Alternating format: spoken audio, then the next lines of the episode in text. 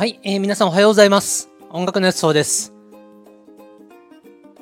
11月の9日、木曜日です。皆さん、いかがお過ごしでしょうか？木曜日は、私、斉藤が一人で喋ってお届けしております。どうぞよろしくお願いいたします。えー、斉藤です、えー自己紹介させていただきます。ハートカンパニーの代表をしております。よろしくお願いいたします。え年齢は48歳です。昭和50年、1975年生まれです。血液型は A 型、星座は乙女座です。出身地は、え神奈川県です。よろしくお願いいたします。えー好きな食べ物は、うーん、餃子、カレー、などなど、いろいろです。嫌いな食べ物なし、アレルギーなし。うーんと、好きな旅行先、ハワイ。趣味、旅行。えー、てなところです。で、最近気になることは、加齢に伴ういろいろな変化と向き合う日々というところでございます。で、最近ハマっていることは、英語の勉強です。えーただいま、3ヶ月ちょいを経過して、まだまだちゃんと続いておりますので、続くかなと思ってます。で、やり方もだんだん分かってきたので、こんな感じでやっていくといいのかなという自分なりのペースがようやっと分かってきたようなところでございます。はい、えーそんな私がお届けする木曜日です。この音楽熱奏はハートカンパニーという会社、まあ、あの、私が代表している会社なんですけども、の制作でお届けしております。ハートカンパニーは音楽のプロデュース会社です。音楽制作やアニメ制作、アーティストプロデュース、ライブ制作などを行っております。まあ、音楽プロデュース会社と称しております。今、創業から6年目を過ごしておるところです。え日々サバイバルをしております。全然、こう、やっぱね、安定しませんので、サバイバルをしてるという感じでございます。なんとかかんとか生き延びておるところです。社員一同頑張っております。どうぞよろしくお願いいたします。はい。で、木曜日何するかと言いますと、木曜日は3つのコーナーに分かれております。その1、ハワイの初心者講座。私がハワイ旅行がすごいすごいすごい大好きで、え何回か行っております。ここ十数年で10回前後行ってるかと思います。まあ、たかが10回、されど10回ということでですね、えー少なからずとも初心者の方には説明することができるぐらいの経験値がたまったかなというところですので、喋ろうということでやってみております。えー食事の量が多い時はどうするのかとか、エスタというビザ的なものを取るためのコツとか、えー飛行機の中に持っていくものとか、ホテルの部屋選びとかを話しております。旅行ガイドブックに載ってるようなことではあるんですけど、すごい細かいところまで触れるというのが特徴です。そんなことをガイドブックに書いてないよねっていう、まあ書くまでもないよねみたいなことをあえて書いてますよ。あ、喋ってますよということになります。はい。その2私の近況です。でその3はお便りのお返事、コメントのお返事をしております。このコメントのお返事に大変時間を割いています。で前回は、もろもろなんだかんだ長くなりましてね、えっ、と、1時間超えの放送となりました。これなんで長くなるかというとですね、分割して撮ってるんです。このハワイのおしゃべりと近況のおしゃべりとお便りのおしゃべりをそれぞれ違う日に撮っておるので長くなるんですね。これ一気にまとめて撮れば疲れてきて30分以内に終わると思うんですけどちょこちょこ撮ってるのでいっぱい喋れちゃうという次第です。はい。ということで今日ね、あの冒頭のワンはちょっとこう、初めての方向けに喋ってみました。どうですか？こんな感じの喋り方もたまにはいいんじゃないかなと思った次第です。で、ここから普通に喋ります。今撮ってるのは11月の5日の日曜日です。これ、このブロックを撮ってるのは5日の日曜日です。で、えっとね、まずハワイの近況をこの後喋ります。そっから始まって、あれこれあれこれあれこれやっていこうかと思っておりますよというところでございます。ということで、お付き合いいただければ幸いです。はい、ということで、えー、このブロックでは、ハワイ初心者講座編ということでやっていきます。えー、前回はホテルの選び方という話をしたと思います。パーシャルオーシャンビュー、オーシャンビューデラックス、オーシャンフロント、ダイヤモンドヘッドビュー、何が違うんだ？みたいなところから始まって、どこを取るべきだ？みたいな話とかしました。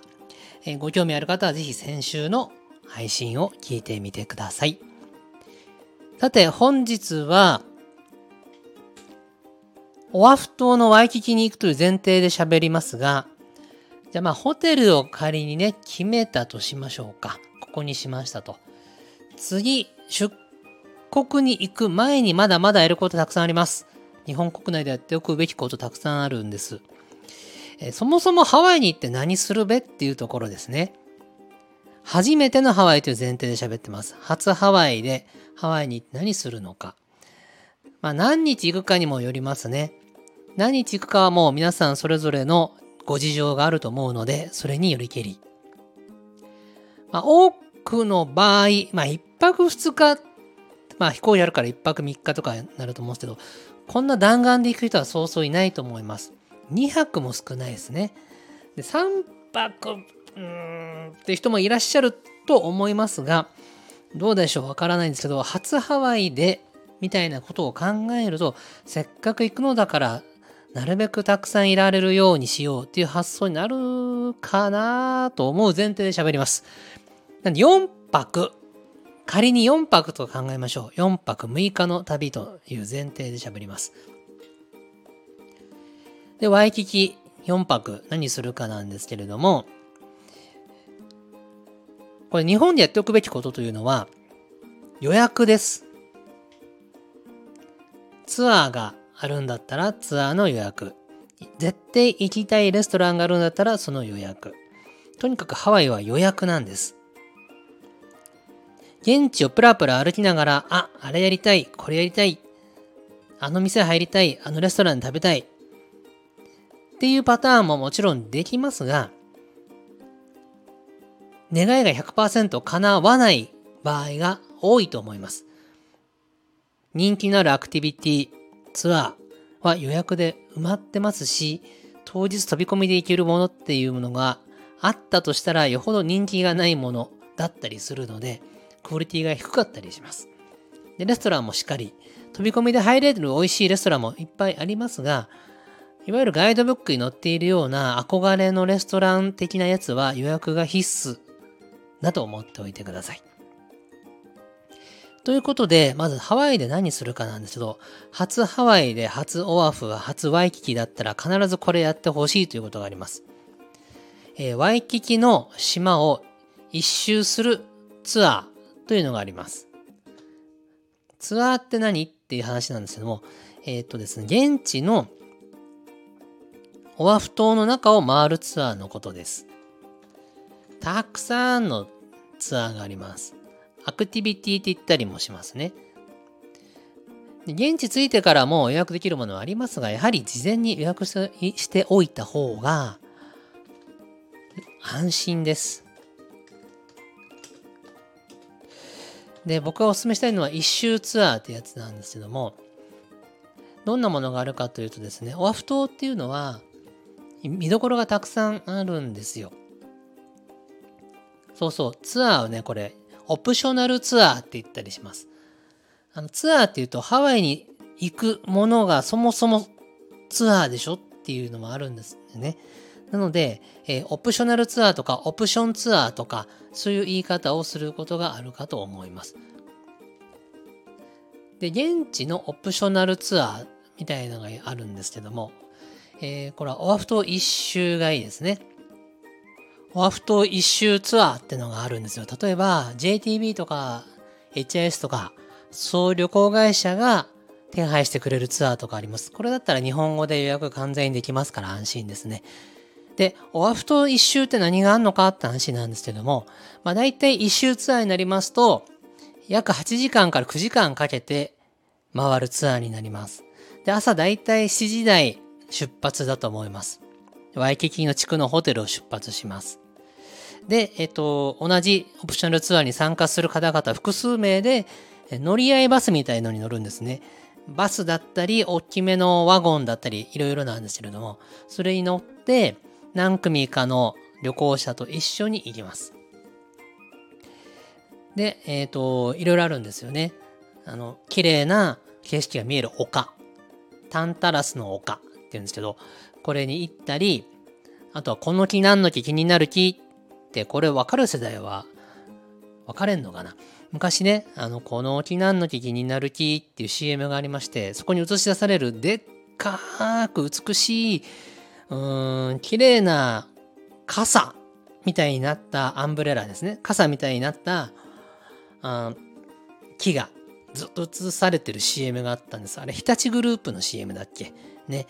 で、そこに映されてる木が、この木何の木気になる木、見たこともない木ですからっていう歌になってて、すごくいい歌なんですけど、結局その木の名前がわからないまま終わる CM なんですね。で、ずっと気になってしまうっていう CM なんです。で、日立グループの木ですよっていう。で、その木があるのが、まさにその CM に使われてるその木が、ハワイにあるモアナルアガーデンっていう場所なんです。モアナルアガーデン。このモアナルアガーデンっていう場所にあるその木が、これね、えー、モンキーポッドの木なんですね。モンキーポッドの木と言います。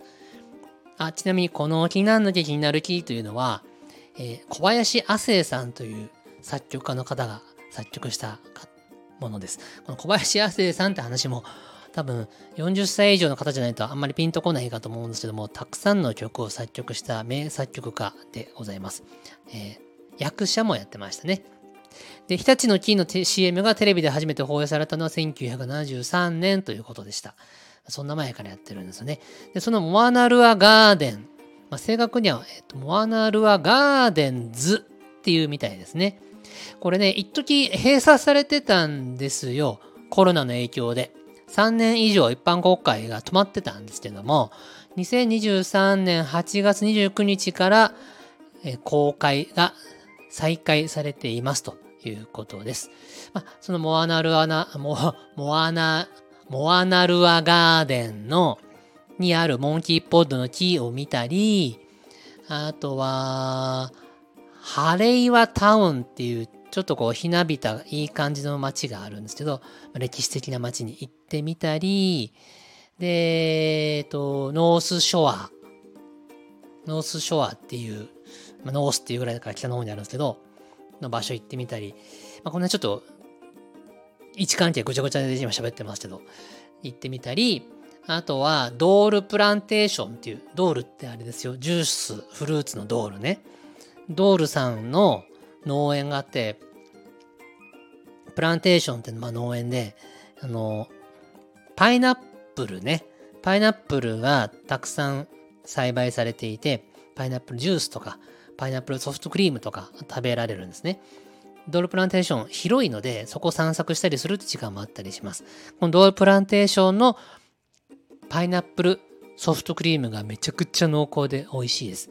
このパイナップルソフトクリームね、ハワイのワイキキのいろんなところで食べられるんですけれども、多分ドールプランテーションで食べる、えー、やつが一番濃厚なんじゃないかなっていう気がします。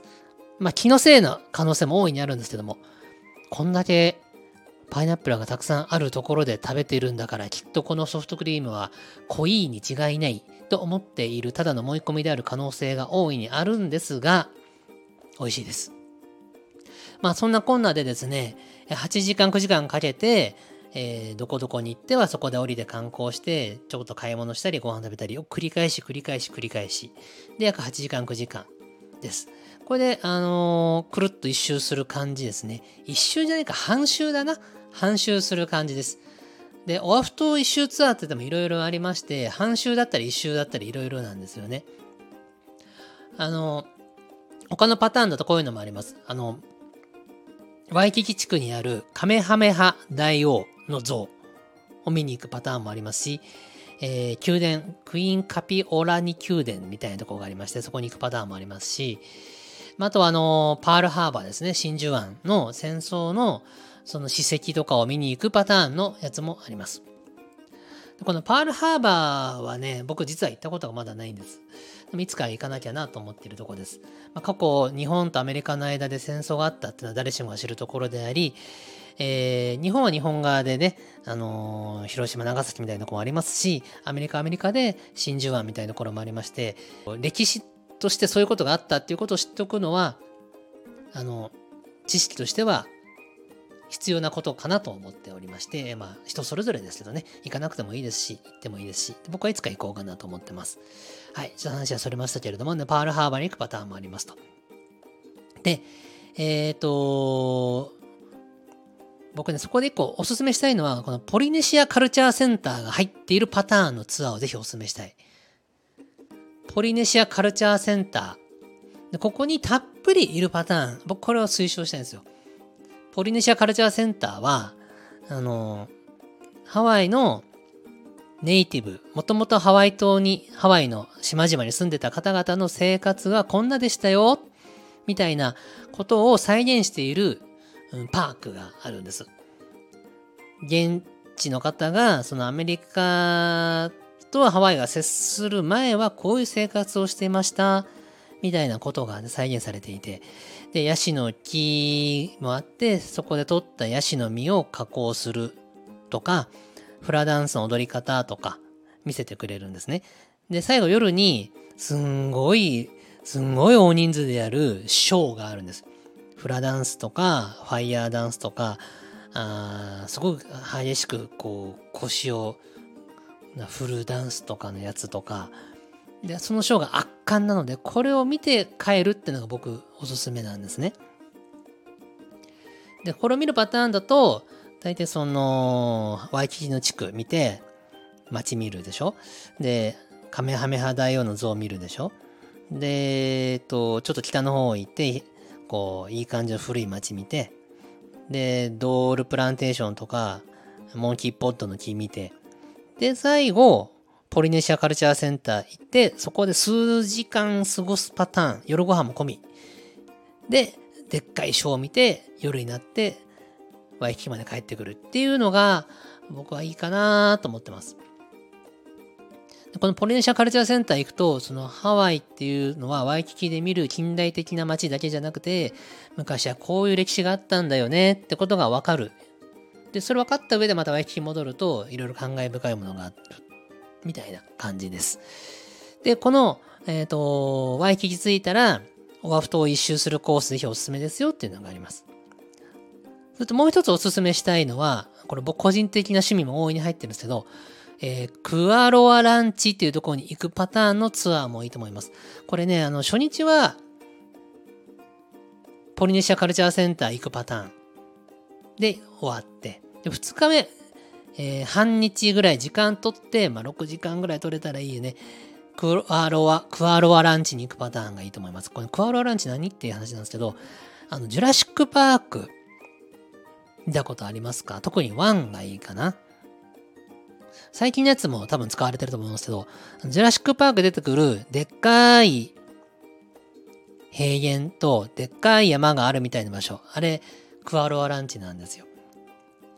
主にクワロアランチ撮影されてるんですよ。で、このクワロアランチっていうのは、でっかい山、でっかい平原がある、まあ、ランチって牧場ってことなんですけど、えー、牧場で、そこでいろんな映画の撮影がされてるんですね。で、有名な、一番有名なのが、ジュラシックパーク、ジュラシックワールド。あと、ジュマンジ。えっ、ー、と、あと、キングコングドクロ島の決戦だったかな？みたいなやつ。あの、ハリウッドででっかい古代の森林みたいな出てくる場合のいくつかはこのクアロアランチ取られてることが多いんですね。ということで映画撮影の聖地だったりするんです。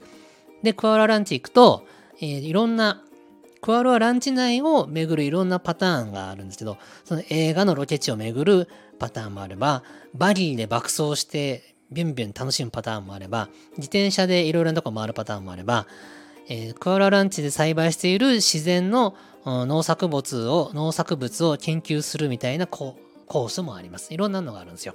牧場なだけあって。で、ここ行って映画の名地を、えー、名物地名地なんだ、えー、聖地か。聖地を巡るツアーはとっても楽しいと思います。僕は少なくとも楽しかった。で、クアロランチ行くと、そういうの中を楽しむのに数時間費やした方が良かったりするので、えっ、ー、と、ワイキキから行って楽しんで帰ってくる含めて合計で5、6時間見とくと、のんびりできていいと思います。ここね、キュッてスケジュールしちゃうと、あの、ドキドキしすぎてあんま楽しくないので、余裕を持っておくといいと思います。で、僕のおすすめとしては、えー、初日はワイキキ、えー、オアフ島一周、まあ、半周一周ツアー。で、二日目でクアラランチじっくり楽しむみたいなのがおすすめです。で、話は大きく戻って、で、こういうオプショナルツアーに申し込むのは日本で徹底的に調べた上で日本から申し込んでおくべきです。日本語がバッチリ通じる環境で申し込んでおきましょう。僕一回やったことがある、失敗したことがあるんですけど、ハワイ現地着いてからクアロアランチ行きたいなって思っちゃって、クアロアランチに予約を入れたんですよ。普通インターネット予約入れるんですけど、もう明日行きたいみたいな話になると、インターネットは締め切ってるので、電話するしかないんです。そこで私電話をしました。片言、片言英語で。英語で電話ってね、めちゃくちゃ難しいんですよ。なぜなら相手のボディーランゲージ見えないし、こっちのボディーランゲージ伝わらないから、ちゃんと英語が喋れないとダメなんです。で僕は当時、まあ今もそうですけど、英語がからっきしダメなので、でも片言オブ片言で伝えました。で、向こうがわってすごい親切に喋ってくれますが、ヒアリングが全然今以上にできていないので、あのね、2割ぐらいしか何言ってるかわかんない状態で、ものすごい汗をかきながら伝えました。結果、予約できてましたし、意図通りの予約ができてたんで、まあ、良かったです。まあ、というように、電話で現地予約しちゃうともうすんごい大変なので、よっぽど英語、スピーキングもリスニングもできるみたいな人じゃない限りは、もう大変だから、日本にいるうちに、えー、日本の代理店を通じて、ベルトラとか、JTB とか HS とか、あのね、いろいろありますでしょ？何でもいいので、日本語の代理店を通じて、えー、日本語でやり取りして予約をしてください。代理店を通したらちょっと高くなるんじゃないみたいな話もあるけども、まあ、ちょっとです。その英語を喋れる喋れないっていうリスキーさに比べたら全然変みたいなもんなので、はい。ぜひ日本から予約をしてくださいと。このオプショナルツアーの予約ぜひやっておいてください。で今言った、オアフトを半周するとか、えー、っと、えっと、クアロアランチ行くとか以外にもいっぱいいっぱいあります。例えば、ヘリコプターで遊覧するとか、あるし、えー、ボートでクルーズするとかもあるし、うーん、いろいろ、本当にいろいろあるんですよ。それはもうぜひね、日本にいるときに、そのホームページとかいろんなところを見て、ワクワクしながら研究してください。このね、旅行に行くときの何が一番楽しいかというと、現地行く以上に、行く前までに何しようかな、何見ようかな、何食べようかな、って考えたり調べたりする時間が最高に楽しいので、この時間を皆さん大事にしてください。まあ、すんごい旅行を慣らしてる人は、もう日本で調べないんで、バッて現地行ってあれこれやっちゃうってことも増えてくると思うんですけど、初海外とか初ハワイは、この事前にもうべらぼうに調べる時間をぜひ楽しんでほしい。で、ハワイともなれば、ガイドブックとか、なんか本は、もうたくさんあります。で、これを読む時間もまた楽しいです。僕のおすすめは、最初の最初はルルブ。ルルブがいいんですよ。あの、これ食べなさいとか、ここ行きなさいみたいのが、めちゃめちゃわかりやすく書いてある。で、もうちょっとマニアックに行きたいんだったら地球の歩き方。あの、浮かれ具合はね、ルルブの方が浮かれてる。いい、いい意味で浮かれてる。で、地球の歩き方はちょっと地に足がついてるんですね。この建造物は歴史的ななんやらかんやらで、みたいな。ちょっとこう、勉強チックな方に入ってるのが地球の歩き方。で、どっちも僕は好き。で、最近は僕は地球の歩き方の方が好き。ルルブの浮かれ感は昔は大好きで、いろんな海外に行くときは必ずルルブ見てました。ルルブ見て、ルルブのページから漂ってくるあの浮かれ感に身を委ねて、はあ、楽しそう、楽しそう、美味しそう、早く行きたいっていうその気持ちをかき立ててくれるのはルルブ。だルルブすごいんですよ。旅行者を事前にあんだけ興奮させる雑誌ってなかなかないと僕は思うので、ルルブ最高です。自分を浮かれさせたいんだったら、テンション上げたいんだったら、ルルブ読んでください。っていうように、事前に研究する時間が本当にかけがえのない時間です。で、いろいろ調べてみてください。本当に本当にいっぱいあります。で、想像してください。たくさんのことを。ハワイってどんなのかな？気候はどうだかな？人は優しいのかな？このマントカ礁ってどうなんだろうとか、えー、このウミガメに会えるみたいなのって本当に会えるのかな？シュノーケリングツアーって書いてるけど、英語通じなかったらどうするんだろうとか、ドキドキしますでしょ？その時間ももう本当にかけがえない貴重なエンタメなんで、ぜひ旅行、ハワイ旅行行く前はそうやってね、行きたいもの、見たいものを研究してみてください。ね。で、レストランもいろいろありますよ。レストランもいろいろあります。レストランも多い研究してほしいです。でおすすめは何ですかっていうのはもうこれはね、人それぞれなので、あのー、もう僕のおすすめとか、そんなに、こう、言えないんですけど、個人的にはってところで言うと、僕はあの、ベタにパンケーキを食べてハワイに来た感を味わうのが大好きな人なので、パンケーキ屋さんに行きます。でもね、パンケーキ屋さんって日本から予約できないことがほとんどなんですよね。並ぶしかないっていうのが多いです。こればっかしょうがない。例えば、 Eggs 'n Things、まあ、最近日本にもありますけど、 Eggs 'n Things って有名でしょ？あの、ブワーって生クリーム乗ってるやつ、ブワーって乗ってるやつ。美味しそうですよね。いかにもハワイだーって感じしますでしょ？あれはね、もう並ぶしかないので、もう覚悟を決めて並びましょう。あれはしょうがない。並ぶしかない。あと、あのカフェカイラのパンケーキも美味しいよとか最近ね、言われてますよね。あれも僕行ったことありますが、並びました。あれも並ぶしかありません。基本パンケーキ屋さんは並ぶしかないと思います。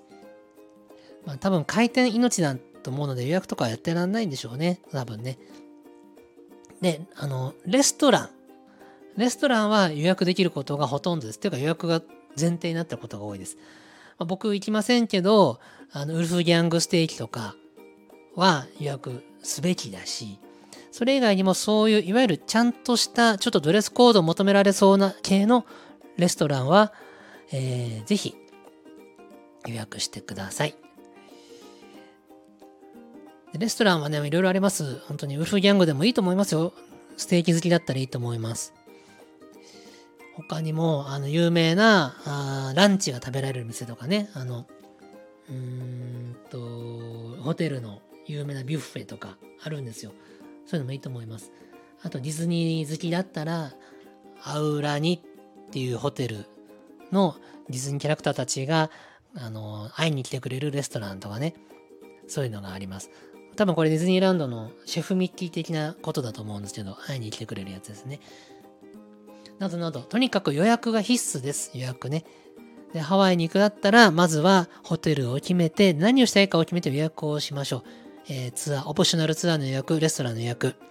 で、これね、ただ、ただただ一個注意としては、まあ、あの、すべての予定を決めきらないというのも実は大事だったりします。まあ、4泊だったら、1日目と2日目はオプショナルツアーをがっつり入れて、そのハワイの現地のツアーガイドさんに身を委ねて、ハワイでこんなかって学ぶのがおすすめ。で、3日目、4日目はフリータイム、自由な時間にしといて、あの、行ってからやりたくなることに身を委ねるというのも一個いいと思います。あの、買い物をするという時間も貴重です。意外とこう、ワイキキとか、あその辺を買い物でうろうろすると半日とか費やすんで、だから買い物って意外と疲れるので疲れちゃうんですよ。で、なんかのんびりしたいなとかもあるでしょうし、あの、ホテルのプールに入りたいなとか、せっかく来たんだからワイキキビーチで海に入るだとかあると思います。で、それ用の自由時間みたいのも用意しとくべきだと思うので、それ貴重だと思っております。はい。なんで予定を詰めすぎないのも大事です。で、レストランも予約せえ予約せえって言ってますけど、あの、初日と2日目の夜、もしくは初日と最終日の夜とかだけでもいいと思います。あとは自由にしといて、えっ、ー、と、レストランに入るというよりも、現地のスーパーで何か買って、ホテルで部屋で食べるとか、そういうジャンクな生活も楽しいものなので、現地のジャンクフードを食べるっていうのも、ぜひ経験するといいと思います。スーパーで買ってきたサンドイッチパサパサしてまずいなとか、スーパーで買ってきたパパイヤめちゃくちゃうまいなみたいな、そういう経験も非常に貴重なので、全部をレストランとか有名な飲食店で埋めちゃうと、現地の地元の味みたいなの食べれなくなっちゃいます。食べ歩きでソフトクリーム食べてうまいなとか、フードコートをフラット入ってなんか、あのハンバーガー食ってみるかみたいな時間も大事だと思うので、そういうブラッと歩いて雑に選んで雑に食べるって時間も非常に大事だと思いますから、そのために2日ぐらいは自由な時間作っておくといいかなと思っております。はい。ということで、えー、今日はハワイに行く前には予定を立てよう、予約するべきもの予約しようという話をさせていただきました。えー、参考になれば幸いです。多分これね、ハワイに限らず、他の海外旅行先でも当てはまる法則だと思いますので、ぜひ参考にしてみてくれればと思います。はい。では、この後は僕の近況を喋りたいと思います。よろしくお願いいたします。はい。ということで、私の近況を喋りたいと思います。あの、最近思ったことがあったんですよね。まあ、最近というかずっと思ってるんですけど、これ前もなんかここで喋ったかもなんですが、エスカレーター、1列か2列か問題です。僕はね、圧倒的にエスカレーターは2列で並んで動かないでいた方がいいんじゃないか派です。これ、えっ、とですね、もう今時は一応2列で並んでエレベ、エスカレーター内では歩かない、走らないにすべきですっていうのが一般的ですよね。一応。けど実際はどうですか？皆さん。絶対に片側開けてますよね。あれね、やっぱりいろいろ考えると、効率的に人を運ぶには、2列で動かない方が圧倒的に輸送能力高いと僕思うんですよ。これ片側開けて片側をたくさんの人が通過するのであれば輸送能力は高いと思うんだけど、実際どうですか？片側だけ人が並んでて、空いてる方をダダダダダって歩いてる人って、稀少ないでしょ？これによって輸送能力が半分ぐらい落ちてると思うんですよ。で、これね、あの、混雑してない時間帯だったら別にまあいいかなんだけど、人がすんごい乗り入れる駅とか、ラッシュ時とかだと、めちゃくちゃ危険な時があるんですよ。これね、ちょっと恐怖を覚えたことがいくつかありまして、えっ、ー、と、伝わるかな？頑張って喋りますね。えー、エス、エレベー、エスカレーターが、こう、二つあります。で、上りだとしましょう。で、地下鉄で、上り線、下り線が、フロアが分かれてる場合がありますよね。こう一つのフロアに片方が上り片方が下りじゃなくて例えば、えー、上り線が地下2階下り線が地下1階みたいに分かれている駅があるとしましょう。で地下2階で降りたお客様が1個目のエスカレーターで上がります。ね。で、ちょうど1個目のエスカレーターが、にを上がり終わる頃に、地下2階か今地下1階上がってますよ。地下1階にも列車が来て、地下1階の列車から降りたお客様がエスカレーターに行こうとします。で、えー、エスカレーターは地下1階から1階にかけて登るエスカレーターがあります。つまり、エスカレーターは2機ありますね。地下2から地下1に上がるエスカレーター。ここで一旦階段踊り場がありまして、でその後、地下1階から1階に上がるエスカレーターがあります。つまり、地下2階から1階に行くには、2機のエスカレーターに乗らねばなりません。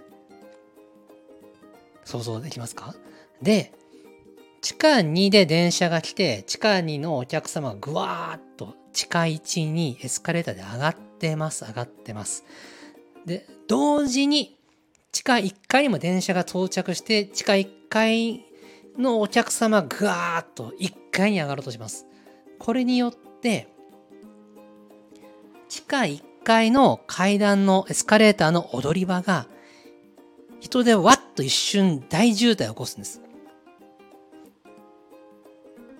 これによってですね、地下1から1階に上がるエスカレーターの乗り場は人が並んじゃっている。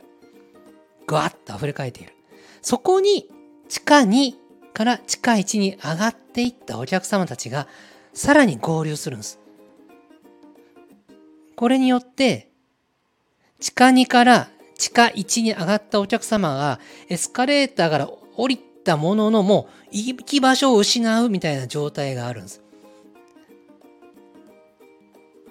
で、地下2から地下1に上がったお客様が、おどこ行ったらいいんだよみたいになって、エスカレーターの降りた瞬間のあのギザギザのところあたりで人がわっと溢れ返っちゃうわけです。でも下からエスカレーター止まりませんからガンガンガンガン人は輸送されてくるわけです。その何が起こりますか？最悪。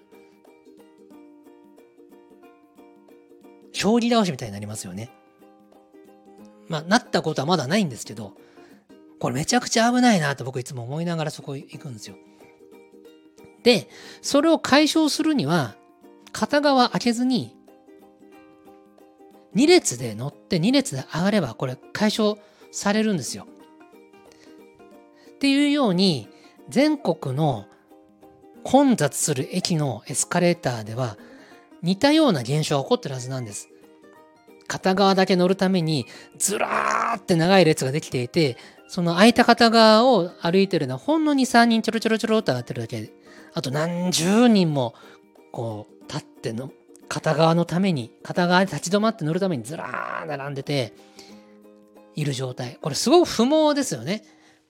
っていうように僕は効率重視派なので、多くの人が輸送された方が結果スムーズになるし渋滞も減るんじゃないかと思ってるから、エスカレーターは片側開けずに2列で乗った方がいいなっていつも思ってるんです。で、これね、あの、願っててもなかなか叶わない。じゃあ斎藤さんが勇気を出して、こう、片側開けない乗り方をしたらええんちゃいますかって、僕もそう思います。でもこれね、個人ではどうにもならない。僕も一人でポツンと道を塞ぐのは勇気がいる。これ文化を変えるってすごい難しいことなんです。で、これどうしたらいいかなっていうと、成功してる駅もあるんですよ。それは乗り場、エスカレーターを乗るところに警備員さんが立ってて、はい、2列で乗ってください。エスカレーター内では歩かないようにって警備員さんがずっと言ってる場所のエスカレーターはマークいってます。そうやって第三者による制御をされることでみんな言うことを聞くんです。それは僕もそう。多分日本という国において、日本じゃなくてもそうなのかな？人間の差がとして多分そうなんですよね。で、それが全国各地で同時多発的に警備員さんが発あと稼働されて2列にしなさい歩いちゃダメですよを啓蒙していくことによって多分定着すると思うんです。ただこれ警備員さんを立たせるという人件費がかかるし、えー、そこにかけれるお金があるかないかみたいな話もあると思うんです。で、これをやるには多分究極的には法律で完全に禁止しないとダメなんだと思うんですよ。まあでもそれもちょっとね、エスカレーターの方が開けちゃダメ法律もちょっとやりすぎなのでは？ってのもあるし、で、あの、ガチガチにやりすぎるのもまたよろしくないというのも僕はそれはわかるので、で、文化として根付かせるしかないと思っております。で、そのためには、法律、法律なのかな？なんかこう、推奨、例えばさ、推奨。自転車って乗るときは、ヘルメットは着、努力義務でしょ？なんで、努力義務というような緩めの法律にして、ちゃんとニュースとかワイドショーとかで連日連夜、こう、啓蒙し続ける。で、警備員を必ず立たせるのだ、みたいなルールにする。まあ、田舎の誰もいないようなエスカレーターに立たせてもどうなんだってとこがあるから、都会の、都会というか、まあ、人が多い駅とか、人が多いスーパーマーケット、えー、百貨店とかは、な、一日に何百人、何千人以上輸送するエスカレーターに関しては警備員を立たせるみたいなルールにするとか、ぐらいやって啓蒙しないと多分根付かないと思ってるんですよね。っていうのが僕の近況、近況というか最近思ってることです。この前ね、またそれ、その、人が溢れ返った危ない危ない状態があって、これ本当危ないよってつくづく思ったんですよ。おじいちゃんおばあちゃんがいる時間だったら多分転んだりして怪我したり、最悪の場合最悪なことが起こるかもしれないとすら思ったから、やっぱりね、2列がいいなって思います。というお話でした。で、この後はコメントに行きたいと思います。はい、ということでコメントの紹介をいたします。えっ、ー、と、まずね、先週ですね、第868回、ハワイのホテル選び、SNS から離れることにコメントくださった皆様ありがとうございます。えー、まず、ママリプトンさんです。おはようございます。しっかりと取り上げていただいてありがとうございます。お疲れのところ、本当に感謝しています。土日などお休みをしてのライブ参加は先が見えずにわからないので、そこはとても辛いです。でも斉藤さんが会いに来てくれるのですか？なんとお優しい。そんな言葉をいただけるなんて胸が熱くなり泣けてきました。これ、えっと、マリプトンさんが11月の4日にご自身のお店、おかんと一品を大阪にオープンさせました。詳しくは先週の放送で語っておりますので、ぜひ聞いてみてほしいんですが、えー、語らせていただいて、その店、その店をやるということは土日も営業するということなので、今後土日のライブで、えー、ママリプトンさんとお会いできることが少なくなるのかなと僕がお話をしたことを受けてのこのお話ですね。確かにそうですね。お店やってる以上はなかなか土日開けられなくなるかと思います。任せられる人が育ってくればまた話は別ですけども、おかんと一品しばらくは、まあ、マリプトンさんと、あとご家族の方々での運営経営かと思いますので、なかなか、えー、ママリプトンさんがお店を離れるのは難しいかと思っております。はい、なんで僕が時々たまに時たまその大阪のおかんとひとしなというお店にまで行き、えー、お食事をさせていただこうかと思っておりますよというお話でした。はい。続きます。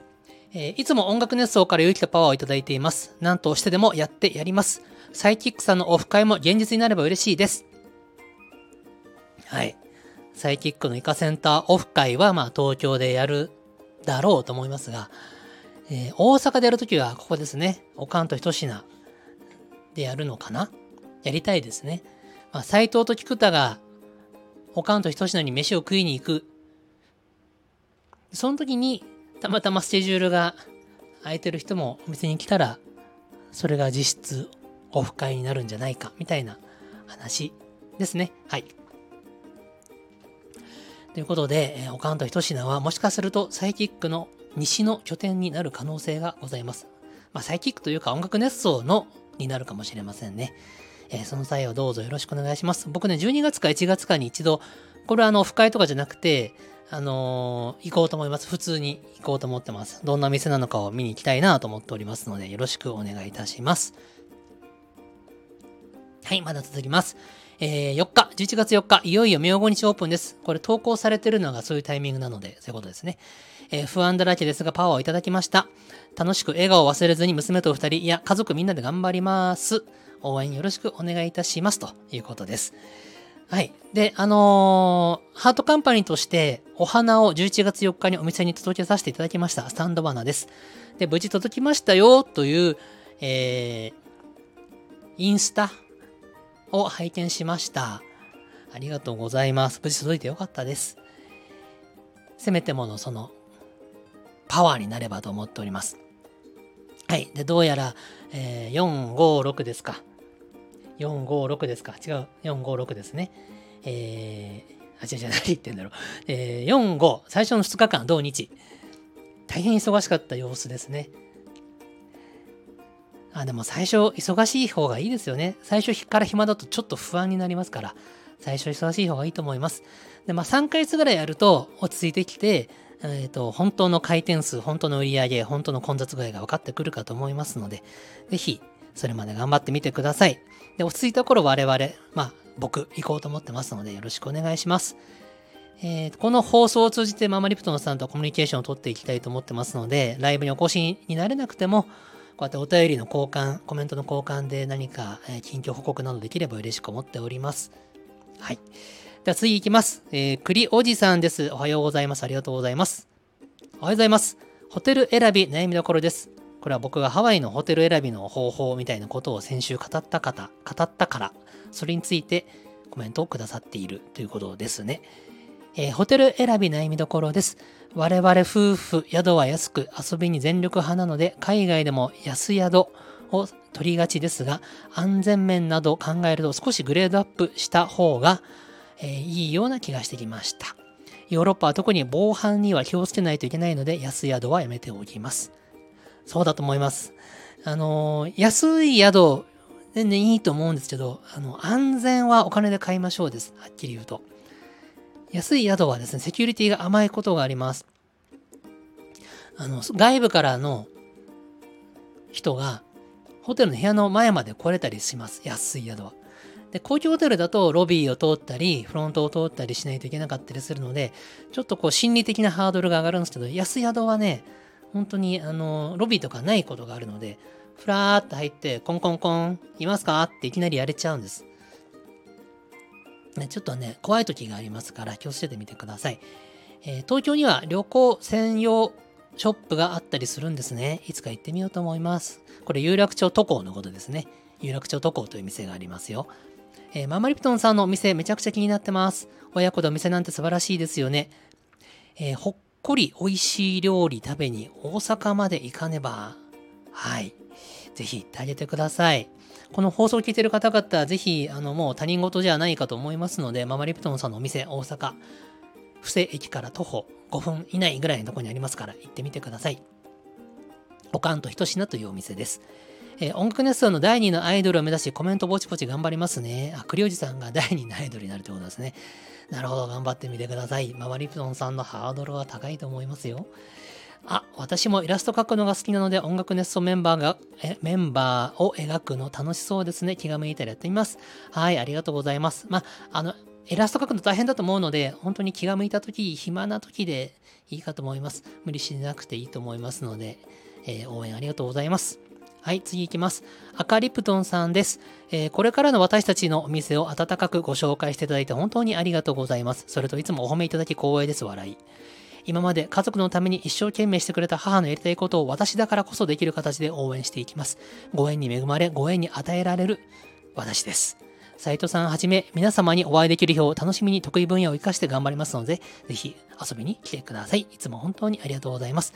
はい。えーこれはママリプトンさんのお店、おかんとひと品を、えーこの娘さんの赤リプトンさんも一緒に、えー運営しているわけですね。ママリプトンさんと赤リプトンさんがお店の中でバリバリ働いているというのが想像できます。で、赤リプトンさんはですね、焼肉屋で働いているなどでですね、飲食業の接客対応はもう神レベルで本当にすごいんですね。そんな彼女がおかんと一品の店を支えているのであれば、すごく安心、安定だと思います。すんごいスキルだと思いますので、これ誇張してませんよ。あのね、本当にすごいんですよ、彼女。島宮英子さんも惚れ惚れするぐらい、ね本当にすごいんですよ。なんで、あの、おかんと一品に行くときは、おかん、ママリプトンさんの料理ももちろんこれ楽しみにしてほしいんですけど、赤リプトンさんの働きっぷりがまたすごいので、それを見に行ってください。なんかね、すごい職人の技って見てて惚れ惚れしますでしょ？あの、食器を作る、ろくろで作る職人とか、なんかこう、木彫りの何かを作る職人とか、ああいうやつ。ふわ、すごいなぁと思いますでしょ？あれです。あの感じが、赤リプトンさんの飲食業の接客の技術からは感じ取れます。ぜひ見に行ってみてください。はい、次行きます。もっちださんです。えー、斉藤さんおはようございます。おかんとひと品めちゃくちゃ素敵なお店ですよね。ご飯の写真がどれも美味しそうで、ママリプトンさんの本気が伺えます。はい、ママリプトンさんのインスタグラムに過去の料理写真がたくさんアップしてますので、ぜひ見てみてください。えー距離が遠いのですぐには行けないのですが、必ず行こうと思ってます。はい。ぜひ行きましょう、みんなでね。で、もう、音楽熱奏のファンで、こう、常時埋まってるみたいな。あ、そしたら他の人入れないのか。まあまあ、いい感じで埋まってるみたいな。そういう応援の仕方ができれば嬉しいですね。はい。えーで、イラストのお仕事はたまにやってます。普段会社員というのもありがた、ごめんなさい。普段会社員というのもあり、数がこなせないので、依頼は知り合いのみに絞ってやってますよ。あ、ってことは本当仕事としてやってるんですね。イラスト。すごいじゃないですか。音楽ネストのイラスト、実は構図だけ考えてそのままになっているので、時間ができたら進める予定です。ラジオは、遊ぶい、遊ぶように生きるラジオというタイトルで、自分が遊んで楽しかった場所、ことを発信しつつ、リスナーさんの体験した遊びも共有して、楽しい時間に溢れたラジオにできたらいいなと思っておるのですが、師匠どうでしょうか？あは。えっ、ー、とですね。ま、もっちださんは自分でラジオを始めようとしているということなんです。で、私に相談があったんですね。で、ラジオはとにかく明るく喋ればなんとかなるよと僕がアドバイスをさせていただきました。そんな持田さんがやろうとしているラジオのタイトル。遊ぶい。遊ぶように生きるラジオ。遊ぶい。遊ぶように生きる。遊ぶ生きるの遊ぶ生きるか。遊ぶい。そうっすね。えー、遊ぶように生きるラジオ。これいいと思うんですけど、遊ぶい、ちょっと一向の余地あるかもしれません。あの遊ぶまではいいんですけど、いいが生きるのいいっていうに気づくのにちょっと時間かかるかな。遊ぶように生きるラジオ、これいいと思うんですよ。まあ、このまんまでもいいと思うんだけど、ちょっと長いってことですよね。で略しての遊ぶい。うん、例えば、例えば4文字でいきたいんだったら、まあ、ベタベタに言うと、遊いきになるんですけど、遊いき言いづらいんですよね、多分ね。だから遊ぶいなんですよね。うーんな、なんだろうな。遊ぶい。まあいいのか。わかんないけど。いや、なんかこれ僕仕事で本当に取り組むんだったら、僕がもしディレクターだったら遊ぶいはちょっともう、もうなんか出しましょうっていうな。遊ぶ、生きる、遊ぶ、生きる、遊ぶい。うん。ちょっと連想としては難しいかも。遊いき？遊いきもちょっとね。アソラジうわ、ベタですね。アソラジ。アソラジはちょっとな、ベタすぎますよね。これちょすみません。アイデアがパッと浮かびませんけど、遊びの部分がちょっと僕気になりました。あの、これ全然ダメ出しじゃないです。これでもいいと思うんですけど、遊び。まあ、別のアイデアもあってもいいんじゃないかと思いました。で、遊ぶように生きるラジオ、ここ素晴らしいと思います。テーマがはっきりしてていいと思いました。はい。参考になれば幸いです。で、あ、もちらさんまだ続いてます。えー、ヨズカさんのアルバムアゲハの話をしてくれています。えー、ヨズカさんのアゲハは初めてのプロデュースだったのですか？あ、ごめんなさい。これね、僕、言い方が間違えました。僕が、えー、ヨズカさんのプロデューサーになって初めてヨ塚さんのアルバムを作ったのがアリハだったので、えー、プロデューサーとしての初仕事はもっと前にいろいろやっているよっていうことでした。はいえー、全部大大大好きなので一曲にな絞れないです。はい、先週あのアリハについて語ってくれって言われたんですけど語りきれなかったんでどれか一曲に絞ってくれと僕が言ったのでした。でアルバムの1曲目のアゲハはまるで映画のプロローグのような曲でむっちゃ好きですし、ブルーフレームからのさよならジュエルの流れも大好きです。物語が切り替わるタイミングというのもあり、このアルバムには欠かせない存在だと思っています。あ、でも出会いに感謝を伝えるハッピーマイライフも大好きなんです。お世辞抜きで神曲しかないのでかなり悩みましたが、アルバムタイトルにもなっている1曲目のアキハについて聞きたいです。そうですね。えー、ありがとうございます。確かにこのアルバムはね、よくできてると我ながら思います。皆さんもまだ聞いたことなければ、ヨズカのアルバム、アゲハ、A-G-E-H-A、アゲハで調べてみてください。聞いてみてください。はい。でね、アゲハについてなんですけども、これね、アゲハというのは、あの、アゲハ町のアゲハなんです。当たり前なんですけど。で、えっ、ー、と、これ、ヨズカさんの、今までのヨズカから、ちょっと脱皮しませんか？みたいな意味合いを込めて、確かアゲハとつけてるんですよ。で、アルバムタイトルがアゲハになってるのはアゲハ町で、これは今までの明るく楽しく、うん、キャッチーなヨズカからかっこいいのもできるヨズカへの変身を意味してアゲハとつけたというところから来てまして、で、これ1曲目をアゲハにしようというよりも、アルバムがアゲハなので、1曲目もアゲハだよね、だったかなと思います、確か。でこれアゲハって曲短いんですよね、イントロダクションなので。えー、震える指先がうんぬんかんぬんっていう、えー、4行5行の歌詞です。えー、最後は届きそうな羽で終わってますよね。でこれは今からアゲハになるよ、羽ばたくよって意味が込められています。で、ジャケット、アゲハのアルバムジャケットもですね、えー、地平線が見える場所で、夜塚さんが赤い布を、こう、宙に回せているみたいなジャケットになってると思うんです。これは、えー、日の出を意味しています。日の出というのは新しい始まり。で、えー、舞い踊る赤い布は、羽化、羽みたいなイメージがあって、これから飛び立とうとしてますよってイメージがあります。えー、そんな意識でアゲハは作られています。でこのアルバムの1曲目っていうのはあのー、僕が夜よくやる手法なんですけどそのアルバムの象徴的なパーツとして作ることが多いです。千原さんのアルバムでも何度かやったことがあります、この手法は。コンタクトのコンタクトもそうだし、えっ、ー、と、パレードの東名パークにてもそうですし、この1曲目に込めるっていうのは、あのアルバムのコンセプトを込めることが多いんです。アゲハという曲が、えー、このアルバムにおけるヨズカさんのこの表現、存在の意味を表現しているというタイトルになっているということでございます。参考になったでしょうかで、持田さんはモンブランもプレゼントしてくれました。スパチャ的なやつですね。ありがとうございます。えー、そしてもう一つ来てます。えー、あ、まだまだ来てますね。えー、千歳アクさんです。ありがとうございます。えー、SN の話、SNS の話ですね。これ僕が先週 SNS から距離を置いてますよ。SNS は時間泥棒だと思うので、僕は距離を置いてますって話をしたことを受けてですね、えー、熱く語ってくださってます。ちょっと読ませていただきますね。え SNS の話、私的には Twitter 現 X がなければ、千原みのりさんのファン同士、皆様と出会うこともなく、当然ライブに初参加することもなかったですし、えー、藤さんのことや音楽熱奏など関わりようもなかったので、SNS が無益だとも時間泥棒だとも思いません。ただこれは私が SNS を情報を得るツールというよりも人とつながることにより重きを置いているからかもしれません。SNS の利点にクロスオーバーというのがあると思います。私の解釈ですが、違う分野のナレッジやノウハウが混ざり合い、えー、新たな見識や人のつながりが生まれることです。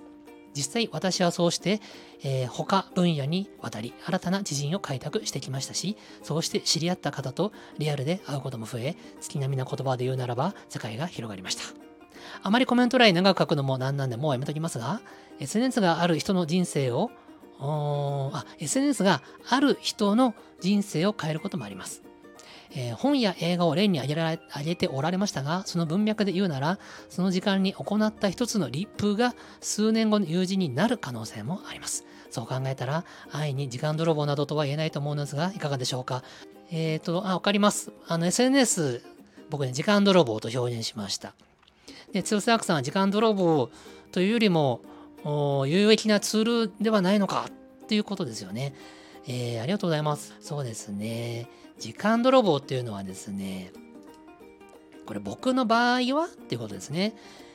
えー、全般的に僕ラジオで喋ってるのは多分喋りながら、えー、言ってるかなと思うんですけど、基本僕の場合は僕の考えはみたいなことなんで、えー、エッセンス全てにおいての全体的な意見って感じではないんですよね。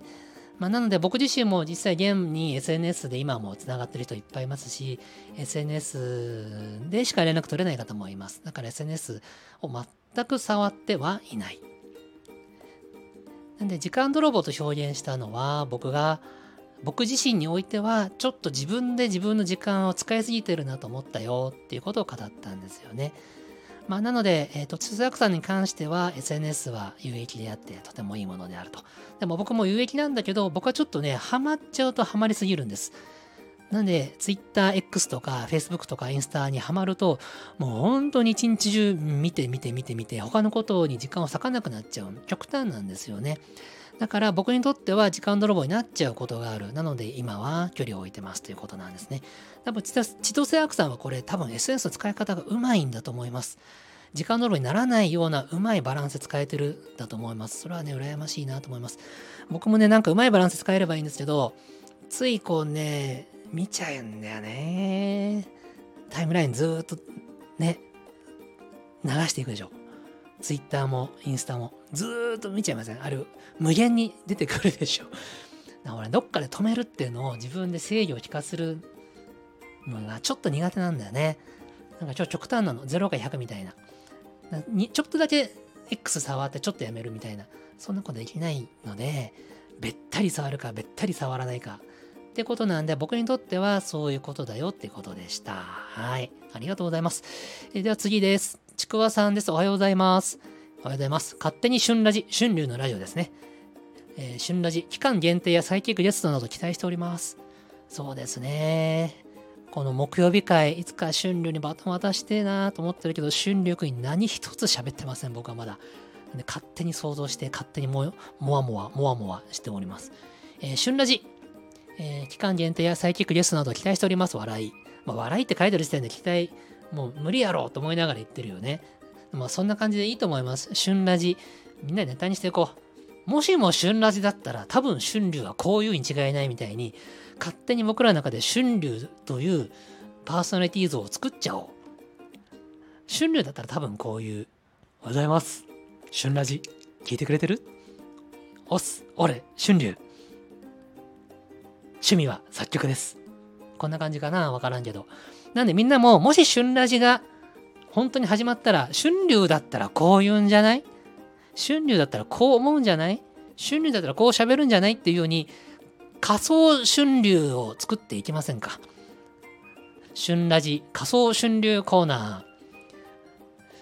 もしも春流がカレーうどん屋入ったら、俺、カレーうどん食べるの前からさ、紙エプロンとかいらないっす。言いそう。こんな感じですかね。違いますかね。こんな春流は嫌だもやりたいんだけど、そもそもの春流が作られてないから、あの嫌だが成立しないので、多分春流だったらこういうんじゃない？をやっていきたいと思います。うん、そうだな。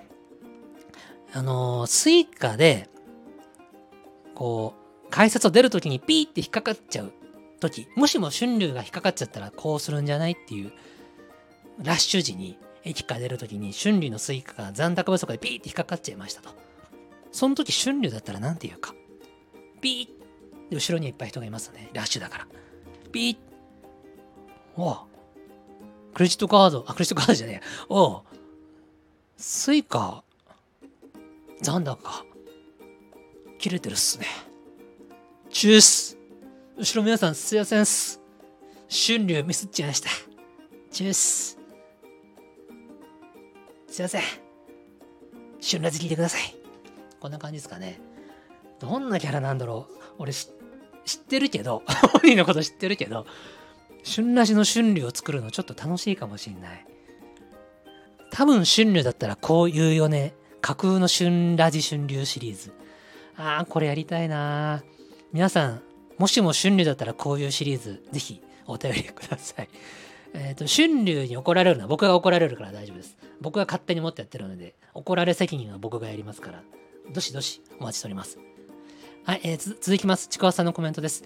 えー、ママリプトンさんのおかんとひと品開店おめでとうございます。私もぜひ行ってみたいと思います。その際はよろしくお願いいたします。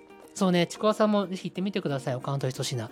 ちくわさんどこに住んでんだろうちょっと前聞いたような、忘れたような、えー、ですけど、まあ、大阪ね、行けるのであればぜひ行ってあげてください。多分11月中は忙しいのかなわかんない。あの身内の方とか親戚の方とか、そういう本当に距離の近い方が最初に1ヶ月ぐらいはわっと押し寄せますから、そこはもうそういう方たちのために、そういう方たちのために時間を使っていただくのがいいんじゃないかなと、私は思っておりますよ。はい。ということで、はい。